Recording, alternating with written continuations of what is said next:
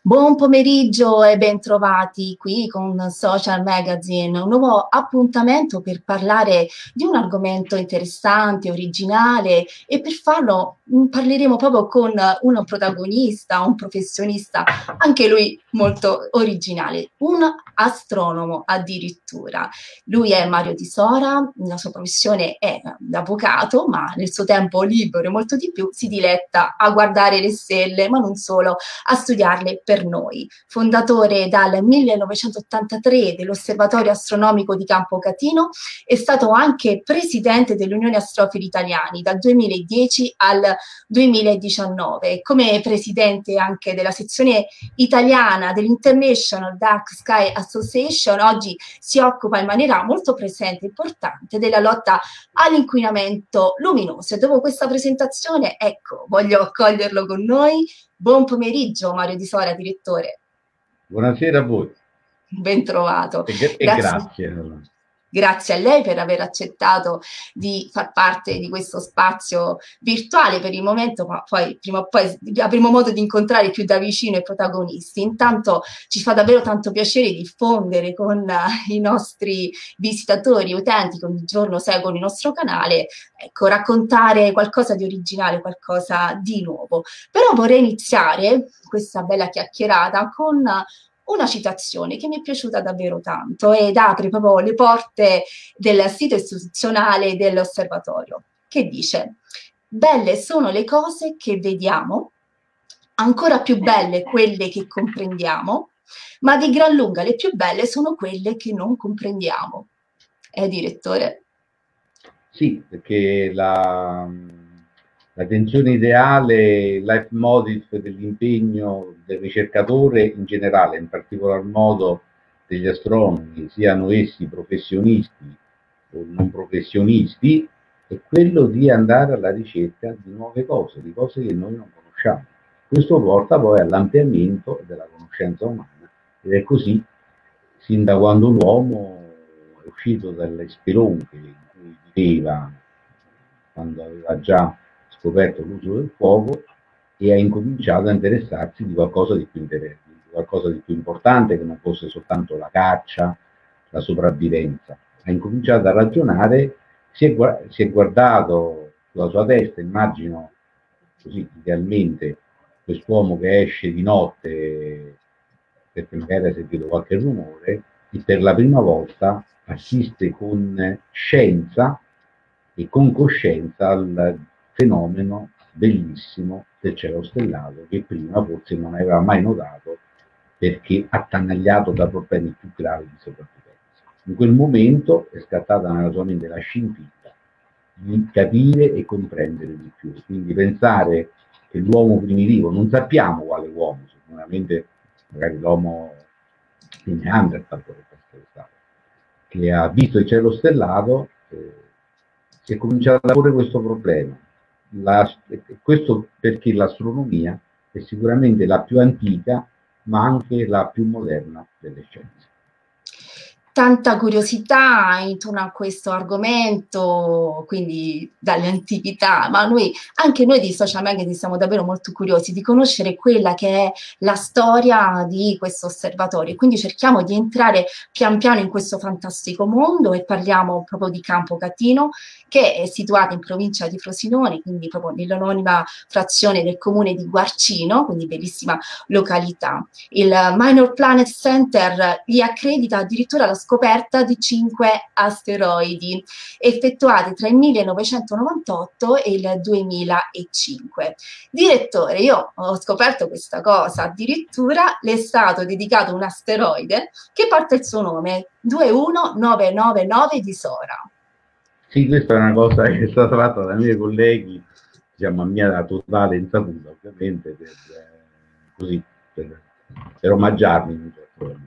È stata una cosa emozionante, e tra l'altro poi dopo il 2005 abbiamo continuato anche a seguire lo studio degli asteroidi, non soltanto dall'Osservatorio di Campo Catino, ma anche dal CAO, che è il Campo Catino Austral Observatory, e mi piace rilevare che dire che abbiamo una stazione astronomica nell'altro emisfero, in Cile, che è allocata presso la fattoria astronomica, e grazie anche a questo telescopio, che è un po' più piccolo di quello che abbiamo a Campo Catino, abbiamo potuto fare altre scoperte. Quindi siamo arrivati dai 5 asteroidi del 2005 ad oggi siamo arrivati a ben 35, oltre, diciamo, ne parleremo dopo, quasi 10, una decina di pianeti extrasolari con relativi sistemi solari di appartenenza. Bene, davvero molto interessante. I ricercatori quindi della sua struttura studiano le stelle variabili, comete, nove e supernove, senza trascurare anche quelle attività classiche di astrofotografia. Ho avuto tanto da imparare studiando anche il sito che racconta tutto quello che fate. Abbiamo avuto modo di capire, e lo spiegheremo anche a chi ci sta ascoltando adesso, che l'osservatorio ha un sofisticato centro di elaborazione dati che permette quindi il controllo del telescopio principale, la raccolta di immagini fotografiche, poi tra un po' ne posteremo perché gentilmente mi ha fornito qualche immagine davvero molto bella, per fare fotometria e per scambiare informazioni con tutto il mondo. Quindi Guarcino parla con tutto il mondo, diffonde le sue ricerche con tutto il mondo. Ci racconti un po' anche l'evoluzione e la storia di questa struttura, ancora oggi sostenuta fortemente dall'amministrazione provinciale di Frosinone.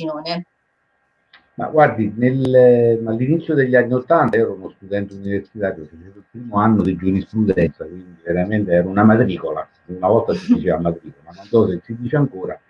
Ebbi l'idea, all'epoca sicuramente una pazza idea, per parafrasare la canzone di Patti Bravo, di realizzare un osservatorio astronomico in provincia di Frosinone, perché la nostra era una delle province più disagiate d'Italia culturalmente da questo punto di vista, e c'erano dei gruppi di astronomi non professionisti a Roma, che era comunque la capitale, nelle altre province non mi risulta ci fosse nulla. Quindi fondai un gruppo di astronomi che esiste ancora oggi, che gestisce l'osservatorio di Campo Catino. Ecco, lo stiamo vedendo nei filmati. Esatto, si chiama Associazione Astronomica Frusinate. E proponemmo all'amministrazione provinciale, nelle persone dell'assessore alla cultura dell'epoca, che era compianto da Alberto Carè, e del presidente della provincia dell'epoca, che era l'amico Massimo Struffi, di ipotizzare la realizzazione di un osservatorio. E devo dire che rimanemmo tutti molto colpiti, perché ci dissero di sì subito, e quindi ci siamo dovuti impegnare per fare in modo di poter realizzare questo osservatorio astronomico, e la provincia individuò subito anche l'edificio dove parlo, che è Colle Pannunzio, che si trova nel comune di Guarcino. E dovete immaginare che tra quando è partito il progetto in concreto e quando è stato realizzato sono passati meno di 2 anni, che è una cosa che normalmente, per quello che succede in Italia, siamo andati alla velocità della luce, perché i lavori di ristrutturazione dell'edificio sono durati meno di 6 mesi, in Italia è un record. Quindi quando c'è la volontà, l'interesse di fare qualcosa, ecco, si muove il mondo, si può dire. Sì, è una cosa che, devo dire la verità, è andata bene dal primo giorno in poi. Non ci sono stati intoppi, c'è stata la volontà politica indispensabile per poterlo realizzare, c'è stata la volontà anche di trovare i fondi per procedere a questa ristrutturazione da parte dell'amministrazione provinciale, c'è stato poi successivamente il supporto, ancora oggi in essere, della Regione Lazio per quanto riguarda la fornitura degli strumenti scientifici. Quindi si è creata una bella squadra, si è fatto squadra tra chi ha avanzato questa proposta, ma anche chi l'ha resa possibile, e quindi l'amministrazione provinciale di Frosinone e la Regione Lazio. E questo è un vanto per la nostra provincia, perché abbiamo lavorato bene tutti nella stessa direzione, ognuno per le sue competenze, senza cercare di invadere il campo dell'altro, senza cercare di prendere dei meriti che non erano i relativi meriti di quello che si era fatto. È un'esperienza sicuramente molto importante, mi farebbe molto piacere se fosse replicabile in provincia, anche in altri settori, che non siano quelli dell'astronomia, e al di fuori della provincia, nel resto d'Italia, seguendo quello che abbiamo fatto noi. Quindi è stato un bel esempio, ed è tuttora un bel esempio di buona amministrazione della cosa pubblica. Da emulare e da replicare, da prendere come esempio sicuramente. Andiamo un pochino più nella tecnologia quindi utilizzata da questa struttura e dalle sue peculiarità. Per il fatto che lavora sotto un cielo molto buio, quindi data anche la sua posizione, e utilizza appunto sofisticati strumenti di ricerca, si può considerare in questo momento proprio uno dei più avanzati osservatori italiani e europei, quindi per quello che mi ha detto anche nel mondo.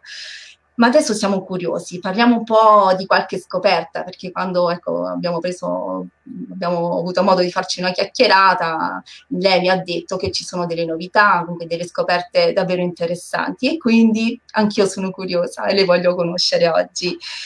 Allora, il 2007 in particolare segna una scoperta di eccezione, quindi si tratta di un nuovo pianeta che è stato denominato, spero di pronunciarlo bene, XO-3b, che possiede una massa 12 volte superiori a Giove, quindi il gigante del nostro sistema solare.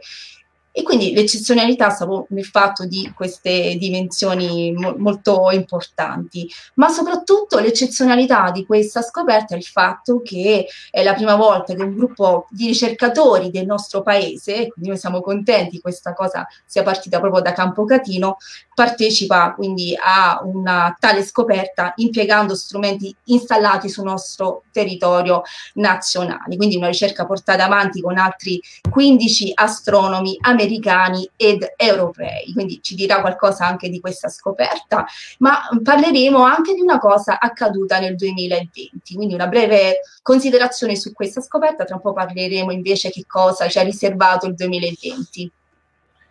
Allora, come ho detto prima, negli ultimi 10 anni abbiamo smesso sostanzialmente di interessarci degli asteroidi, che sono i piccoli pianeti, quindi anche pianetini che si trovano prevalentemente dall'orbita di Marte e l'orbita di Giove, e abbiamo fatto un salto di qualità.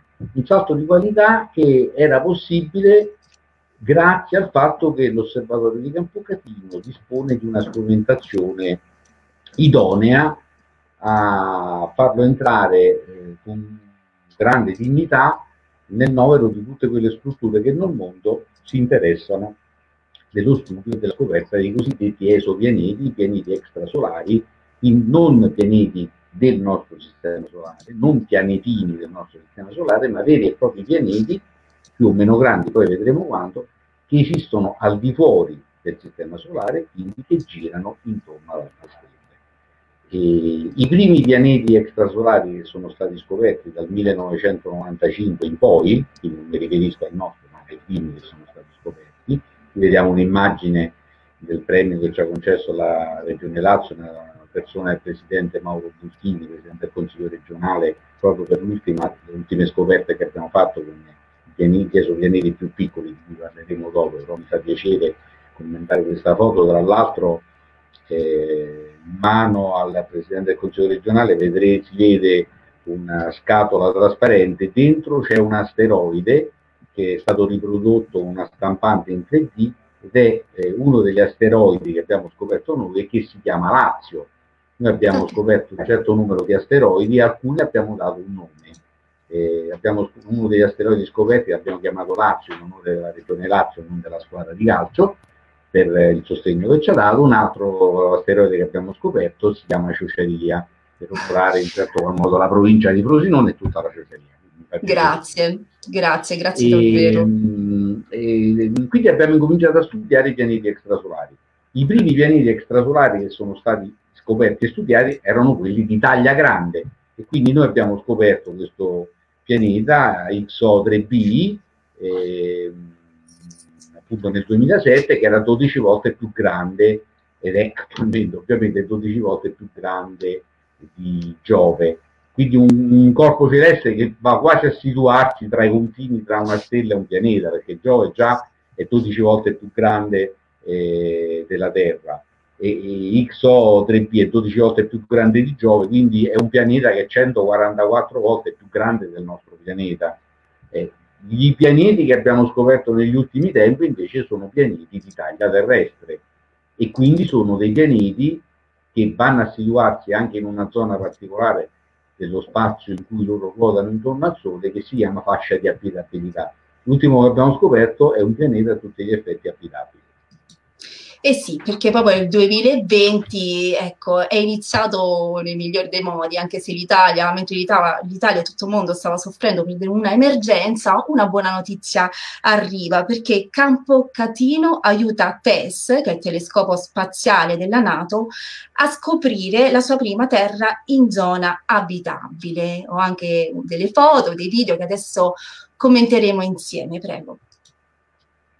Allora, dovete immaginare che fino al 1995, benché i più grandi telescopi del mondo, degli astronomi professionisti, Monte Palomar, Mauna Kea e quant'altro, fossero in grado di studiare e scoprire questi esopianeti, quasi nessuno scienziato poteva studiarli. Cioè, la scienza ufficiale non è che si rifiutava, sapeva che c'erano, ci dovevano stare necessariamente, però nessuno riteneva che fosse importante studiare i pianeti che si trovano al di fuori del sistema solare. Poi nel 1995 il primo fu scoperto all'osservatorio di Ginevra, che era un osservatorio professionale ma piccolo, dimostrando che si poteva fare. Da quella data ad oggi sono stati scoperti oltre 4.000 esopianeti.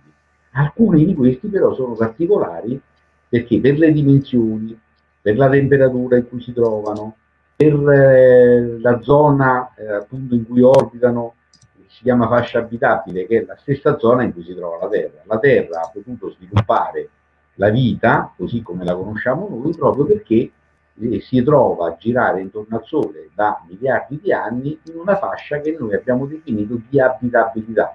Cioè, non significa che tutti i pianeti che si trovano in quella fascia siano necessariamente abitati, ma possono essere abitabili. E quindi l'aver trovato dei pianeti che hanno sostanzialmente dimensioni uguali a quelle della Terra, che si trovano nella fascia di abitabilità della loro stella, è molto importante. Qual è il passo successivo che dobbiamo fare?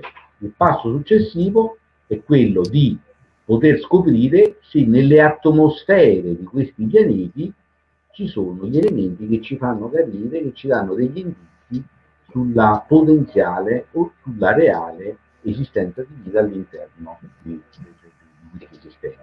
E questo lo potremmo fare con i telescopi di prossima generazione, che sono i GMT, Giant Magellan Telescope, di 25 metri di diametro, e l'ELT, che è l'European Extremely Large Telescope, di 39 metri di diametro, che potranno studiare a livello spettroscopico le atmosfere di questi pianeti, vedere quali sono gli elementi chimici che si trovano nelle atmosfere di questi pianeti e dire sì, c'è l'ossigeno, c'è il carbonio, ci sono elementi che fanno pensare addirittura all'esistenza già di forme di vita che producono dei residui, come noi produciamo ad esempio i residui che poi vanno nell'atmosfera e sono velenosi per noi, gli scarichi delle macchine o dei gabinetti e quant'altro, sono le cosiddette attività legate all'antropizzazione del nostro pianeta, e quindi avere l'idea se questi pianeti possono essere o meno abitati, e quindi indirizzare solo esclusivamente in direzione di quei pianeti,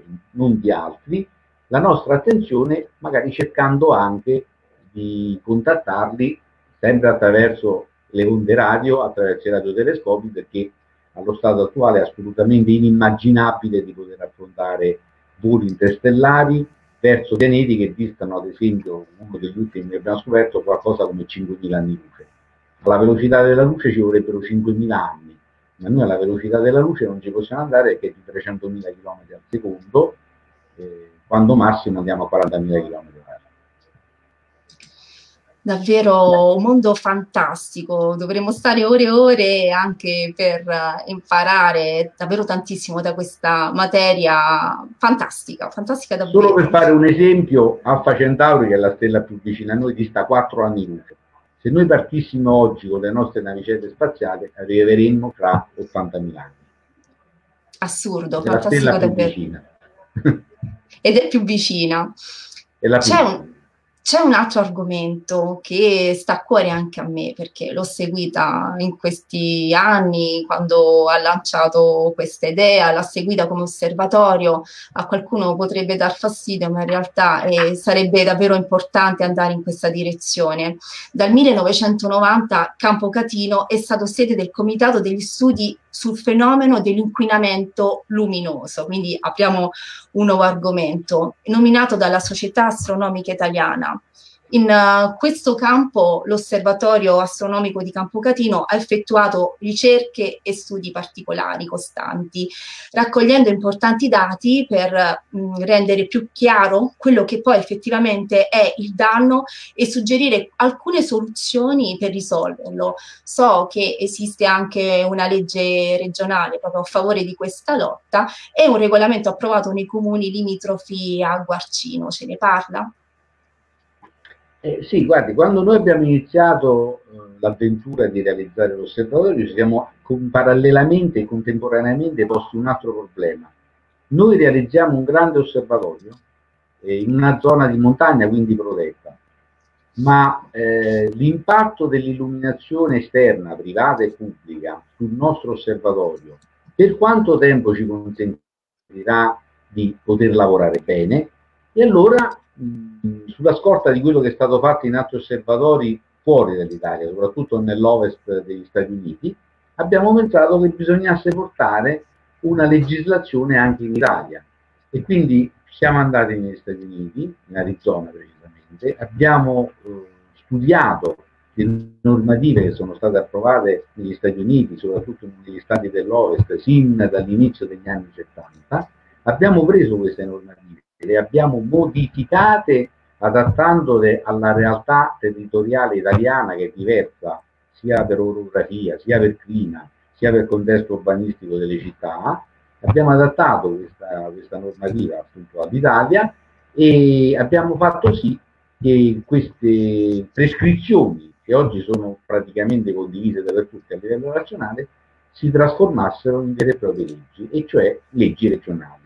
Nel 2000 la Regione Lazio, che ringrazio per questo passo politico molto importante, ha approvato una delle leggi regionali più avanzate del mondo che esistono oggi, e l'ha poi confermato con il regolamento di attuazione del 2005. Limitare l'inquinamento luminoso non significa soltanto fare un favore agli astronomi, professionisti o non professionisti, significa risparmiare anche il 30-40% di energia elettrica che mandiamo direttamente verso il cielo devastandolo, significa anche lavorare per la tutela dell'ambiente a terra, cioè la tutela delle forme di vita, la fauna, le piante, gli animali, e significa evitare lo stress da eccessiva illuminazione ai cittadini con i fenomeni di obtrusive light, tanta luce intrusiva, significa aumentare la sicurezza stradale, perché non sempre la sicurezza sulle nostre strade è data dalla quantità della luce, bensì dalla qualità della luce. È meglio una luce meno forte, ma qualitativamente superiore, rispetto a una luce che è molto forte, ma che abbaglia, che va in tutte le direzioni. Quindi abbiamo cercato in un certo qual modo di moralizzare il mercato illuminotecnico italiano, chiaramente rompendo le scatole a qualcuno, perché è chiaro che siamo andati a toccare interessi economici rilevanti.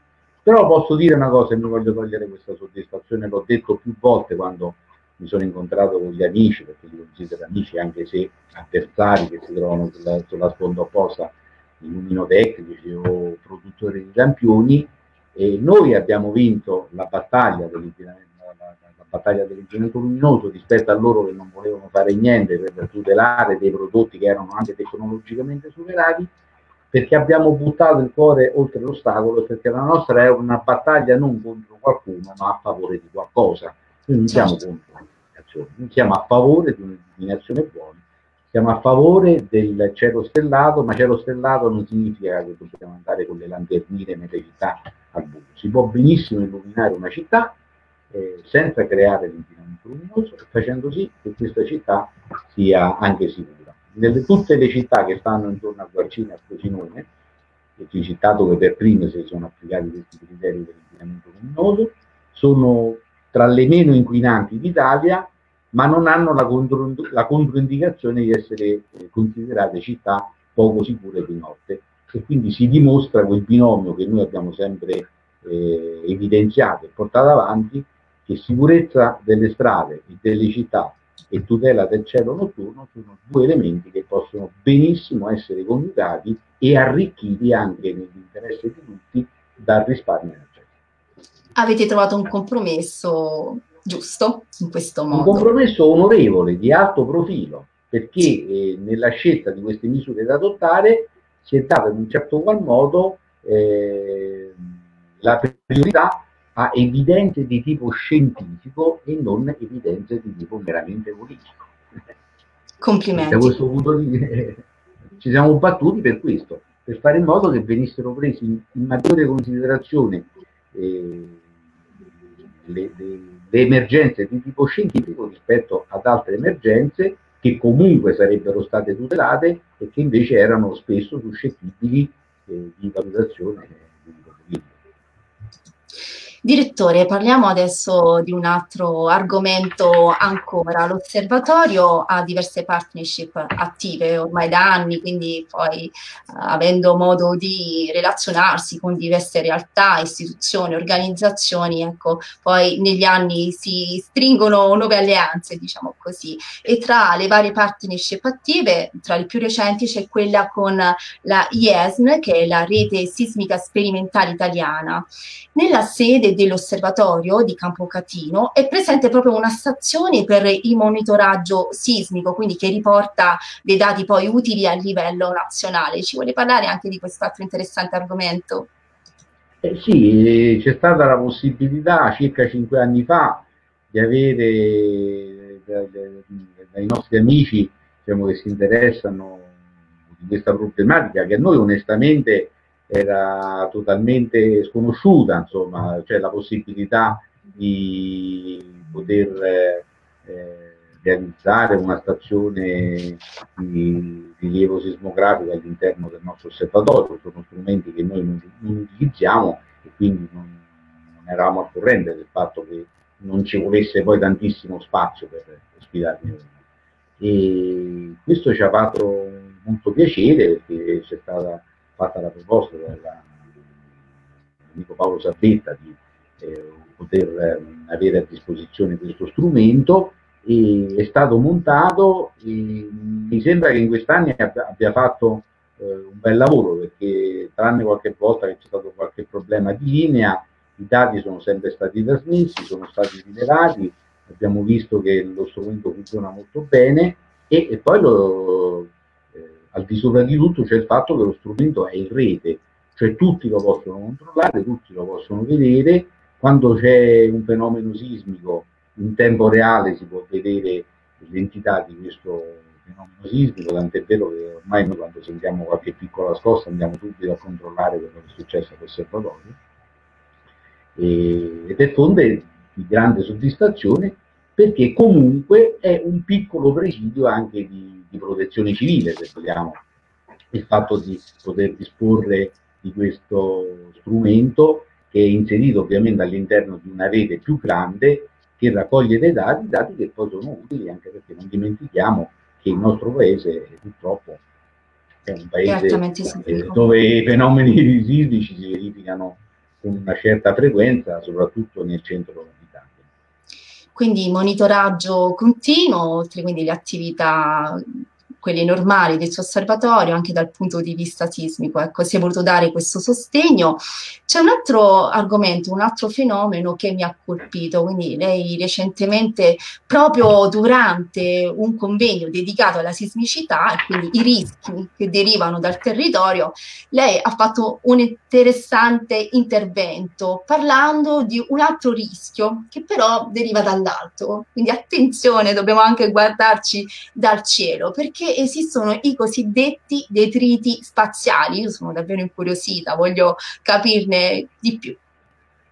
Allora, purtroppo se ne parlerà sempre di più, adesso vediamo per quale motivo. I detriti spaziali, chiamati anche spazzatura spaziale o in inglese space debris, sono il risultato della degradazione dei numerosissimi satelliti che abbiamo messo in orbita nello spazio dal 1957 ad oggi. Il primo è stato lo Sputnik e oggi ce ne sono tantissimi che vengono messi in spazio: satelliti meteorologici, satelliti per le telecomunicazioni, satelliti di tipo militare, insomma chi più ne ha più ne mette. Negli ultimi mesi purtroppo sta andando a regime la flotta di decine di migliaia di satelliti commerciali, di telecomunicazioni, che è stata creata dal nuovo remita dell'industria spaziale mondiale americana, che è Elon Musk, che ha iniziato prima con la fabbrica delle macchine elettriche, la Tesla. Proprio in questi giorni devono far partire un razzo che andrà a congiungersi con la stazione spaziale in sostituzione dello shuttle, e questo Elon Musk, che è un vero e proprio paperone dei paperoni, ha immaginato di realizzare una flotta di circa 50.000 satelliti artificiali che dovrebbero portare internet anche nelle singole capanne o degli cru che si trovano proprio, diciamo, al Polo Nord. Saremmo trafitti nel nostro pianeta per ogni dove da queste radiazioni elettromagnetiche che dovrebbero portare internet in zone in cui obiettivamente saranno ben poche le persone che potranno utilizzarlo. Tuttavia, non soltanto questo porterà a un aumento di rischio di collisioni, perché sono 40-50.000 satelliti in più, ma c'è anche un problema serio di inquinamento luminoso, perché hanno una certa magnitudine e quando noi stiamo effettuando delle fotografie o peggio ancora delle rilevazioni fotometriche, questi satelliti passano davanti all'immagine del telescopio, che ragionevolmente aumenta in modo notevole la luminosità di tutto quello che vede, e praticamente le nostre misure fotometriche anche di un esopianeta, di una stella variabile o di un asteroide devono essere messe da parte, perché scientificamente non possono essere più usate in quanto inquinate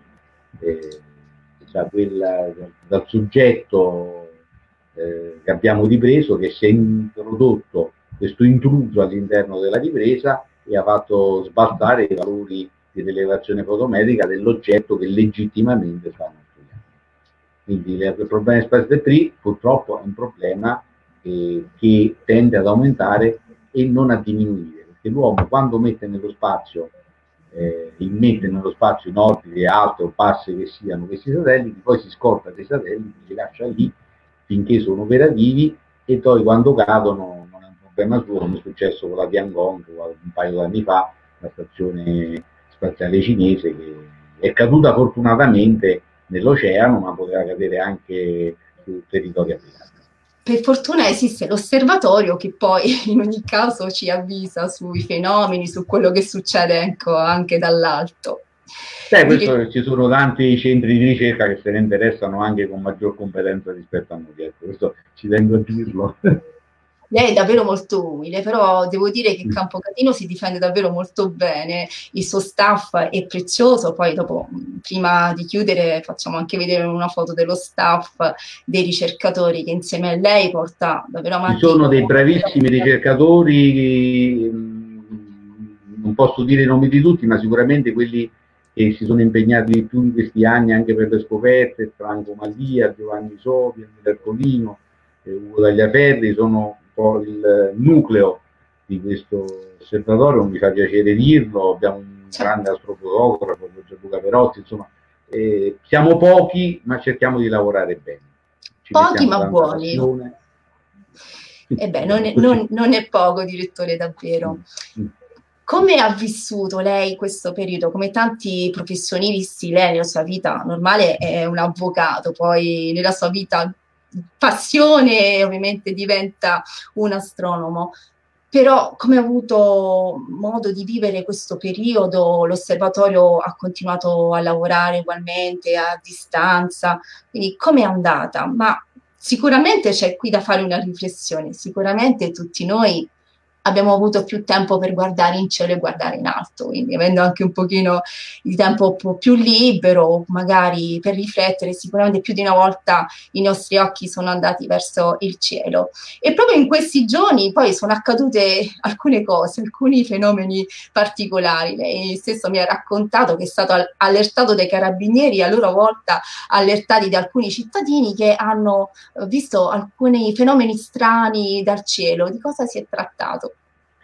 Beh, il cittadino, diciamo, comune, tra virgolette, così benevolmente vogliamo definirlo, subito ha pensato che stessero arrivando i marziani, insomma, che hanno visto 7-8 dischi volanti, piccoli dischi che si muovevano nello spazio, e alcuni hanno telefonato direttamente all'osservatorio in orario serale, verso le 9, le 10 di sera, erano aprile, marzo. E altri invece hanno telefonato direttamente alle forze dell'ordine, ai carabinieri. I carabinieri hanno dirottato giustamente la telefonata verso l'osservatorio, e si trattava effettivamente dei trenini, i satelliti di Elon Musk di cui abbiamo parlato prima, che si vedono più facilmente al tramonto, all'alba, che si trovano in una posizione tale che riflettono meglio la luce del sole. Però la maggior parte delle persone non lo sapeva e si è spaventata perché ha visto 6-7 punti luminosi, insomma hanno cominciato a gridare all'invasione, invasione che fortunatamente non c'è stata. Quindi tutto sotto controllo, e vedremo ancora altri fenomeni molto simili. Lei come ha vissuto questo periodo, direttore? E soprattutto la domanda che poi, ecco, ci sentiamo di farle è questa: in questo momento non è possibile, immagino, visitare l'osservatorio. Come vi siete organizzati? Quando sarà possibile tornare alla normalità? Allora, l'osservatorio in questi 2 mesi ovviamente ha lavorato di meno, perché noi una buona parte del tempo lo dedichiamo anche alla didattica e alla divulgazione, quindi abbiamo dovuto interrompere le attività di collaborazione con le scuole. Ci è dispiaciuto perché mi fa piacere ricevere i ragazzi e fargli vedere un po' com'è l'universo. C'è stato il problema che non ci si poteva spostare da una provincia all'altra, e quindi alcuni dei nostri ricercatori, venendo da fuori la provincia di Frosinone, non si potevano muovere. E quindi abbiamo lavorato a scartamento di tutto, però abbiamo incominciato a lavorare su dei progetti che consentiranno per quest'estate, fermo restando che ci potrebbe essere il problema comunque di un contingentamento dei numeri, di riaprire e di utilizzare sistemi di proiezione che consentono di far vedere in rete, per esempio come stiamo facendo noi questa diretta, stelle, per chi non può partecipare in diretta all'osservatorio, o con degli schermi che metteremo fuori l'osservatorio. Per la riapertura dobbiamo vedere che cosa decideranno le autorità, soprattutto le autorità regionali. La nostra struttura credo che sia grosso modo equiparabile, assimilabile a un museo. Quindi, quando ci sarà la possibilità in Lazio di riaprire queste strutture museali, anche noi riapriremo, vedremo in base alle distanze, allo spazio che abbiamo a disposizione, quante persone potremo far entrare. Ma sicuramente nel corso dell'estate organizzeremo più di qualche evento, e credo che molti eventi saranno anche online e quindi accessibili a tutti. Fermo restando che io sono un estremo difensore del fatto che il cielo va visto da Dio. L'esperienza virtuale non ha nulla a che vedere con l'esperienza reale. Bene, allora speriamo presto di poter tornare alla normalità, così da poter venire a visitarla, a trovarla nell'osservatorio e vedere più da vicino i fenomeni. Cosa potremo vedere in questo periodo? Cosa ci aspetta dal cielo?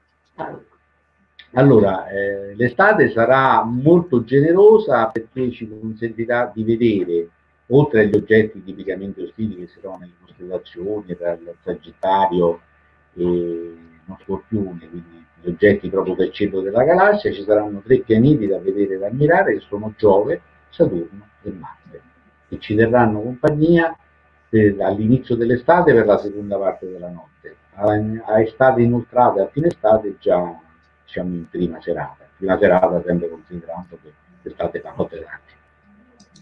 Benissimo. Potremo ammirare i pianeti che si possono vedere, tra l'altro anche non necessariamente da cieli particolarmente puri. Benissimo, allora siamo quasi alla chiusura di questa piacevole chiacchierata insieme. Intanto vorrei chiudere con una foto del suo staff, eccovi qui,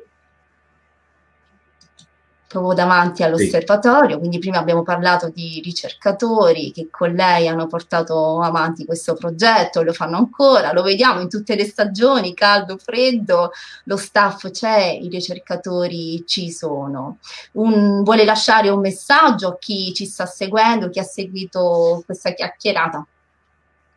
Beh, io intanto sono molto felice del fatto che lei mi abbia dato la possibilità di partecipare a questa forma di interazione con le persone. Chi fosse interessato a visitare l'osservatorio sa che c'è un sito, può vedere sia le cose che facciamo, c'è la nostra posta elettronica.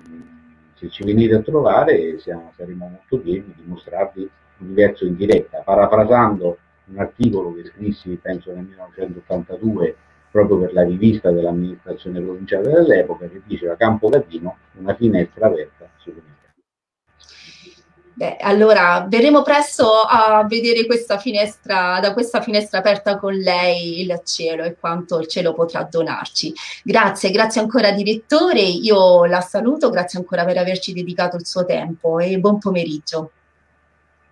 Grazie a lei, grazie a tutte le persone che ci hanno seguito. Grazie. Eccoci qui, siamo al termine di un'altra intervista piacevole con il direttore dell'Osservatorio di Campo Catino, l'avvocato Mario Di Sora, astronomo, che ci ha regalato contenuti originali, interessanti. Abbiamo parlato di inquinamento luminoso, abbiamo parlato di nuovi pianeti scoperti e di tantissime altre novità che ogni giorno l'Osservatorio può fornirci e donarci. Vi aspettiamo per un nuovo argomento, vi ricordiamo che Social Magazine è uno spazio virtuale aperto per parlare con voi di novità, progetti innovativi, parlare con artisti, imprenditori e professionisti e nel mondo della comunicazione. Grazie a voi per averci ascoltato e buon pomeriggio da Social Magazine.